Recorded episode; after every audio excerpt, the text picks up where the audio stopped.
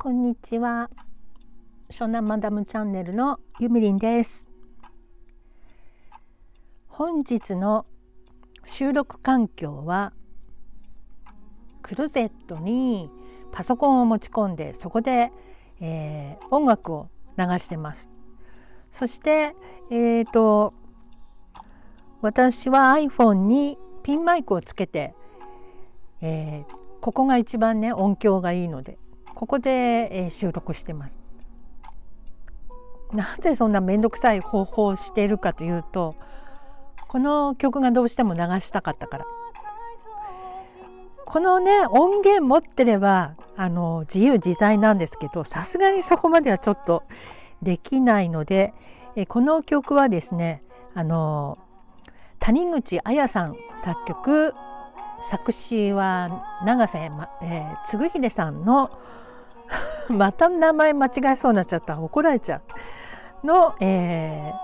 ー、で、えーと、マーケティングビッグバンの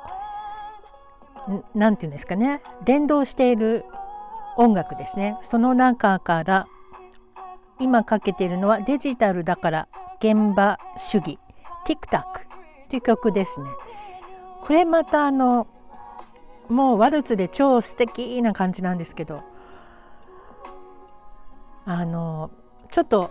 踊りたくなっちゃいますよね。踊るというとですねあのまあリズムに合わせて踊ることは結構みんなできると思うんですけどこう男女で手を取り合いながらねこうワルツに乗って踊れたら超かっこいいと思いませんか？そのソーシャルダンス的な感じじゃなくって普通にねカジュアルにねあこの曲で踊ってみようかなんてできたらすごい素敵なんじゃないのかなと思ったりする私でございます。えー、今日はえっとねあのちょっと思い出話をしたいと思います。まあねあの思い出話って普通楽しくないと思うんですよ人の昔の話なんかどうだっていいじゃんって感じだと思うんですけど私の中学時代はまあ普通に日本で暮らしてましたけどちょっとねあの普通の日本人と違うかもしれない思い出がいっぱいあるのでそのことをちょっとお話ししたいと思います。えー、私は大田区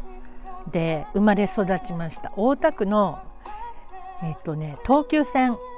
の千足池っていう駅千足池か長原どっちかなんですけど、まあ、とにかくねその東急線で育ってます。で東急線線にはまあ結構いい感じの街多いと思うんですけど上野毛というところにね、えー、セントメリーズ・インターナショナルスクールというあのインターナショナルスクールがあります。それの男子校版がセントメリーズで女子校の方が聖戦インターナショナルっていうのが洋画にあるのね。であの私のお友達がカナダから帰国して彼女は普通に公立私たちの通っている公立高校に入ってきたんですけど友達がねいっぱいあのそこのインターナショナルスクールに行ってるんですよ。で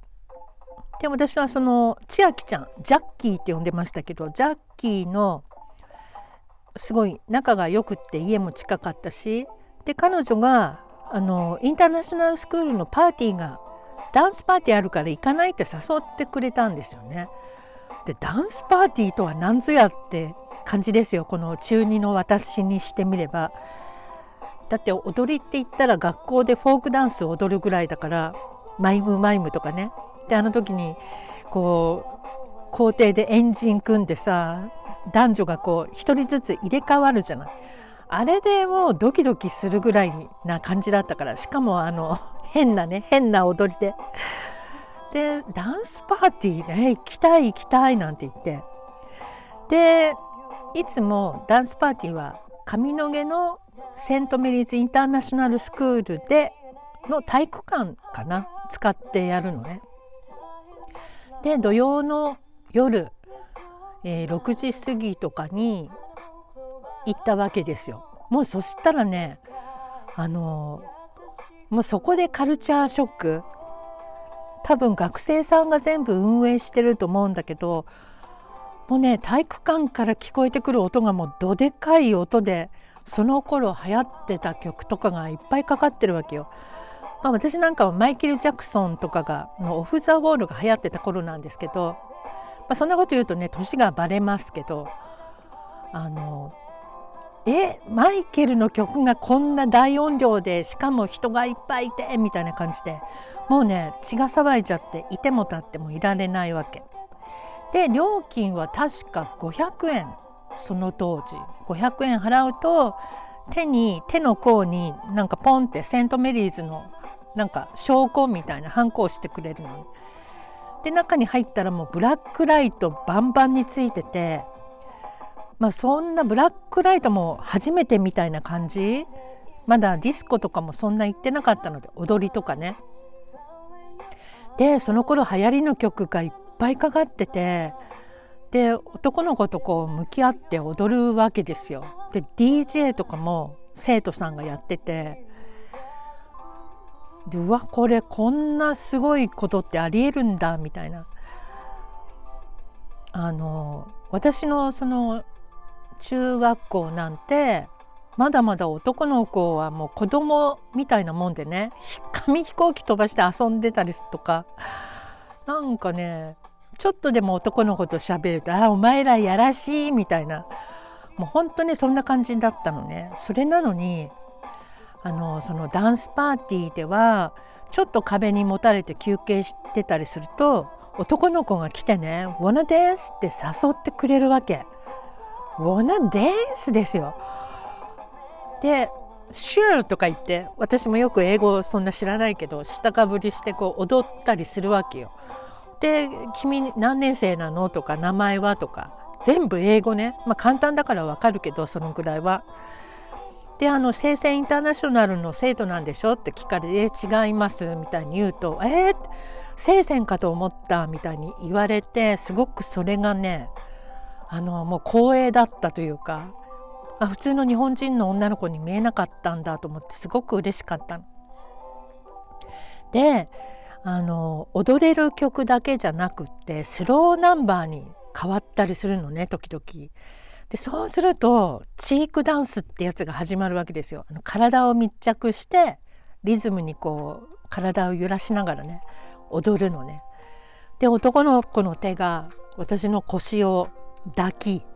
私はその男の子の首にこうね絡みつきながらみたいな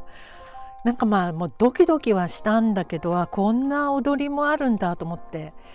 私はその方がこうちょっと新鮮っていうかわチークダンスってすごい素敵だなって思ったりしましたね。だからねそれがもう超カルチャーショックでした。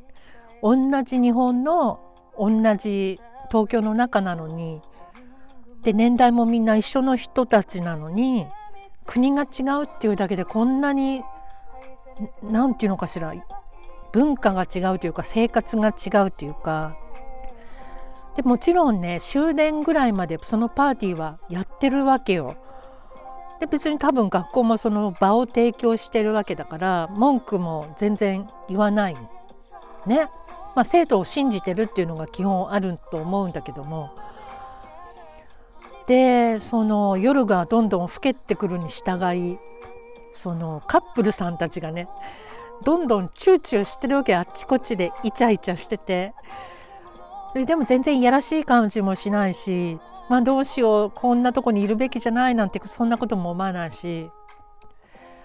なんかすごく楽しかったでそれが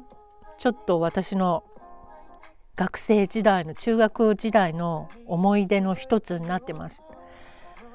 でまあいつもの自分の通ってる学校に行くと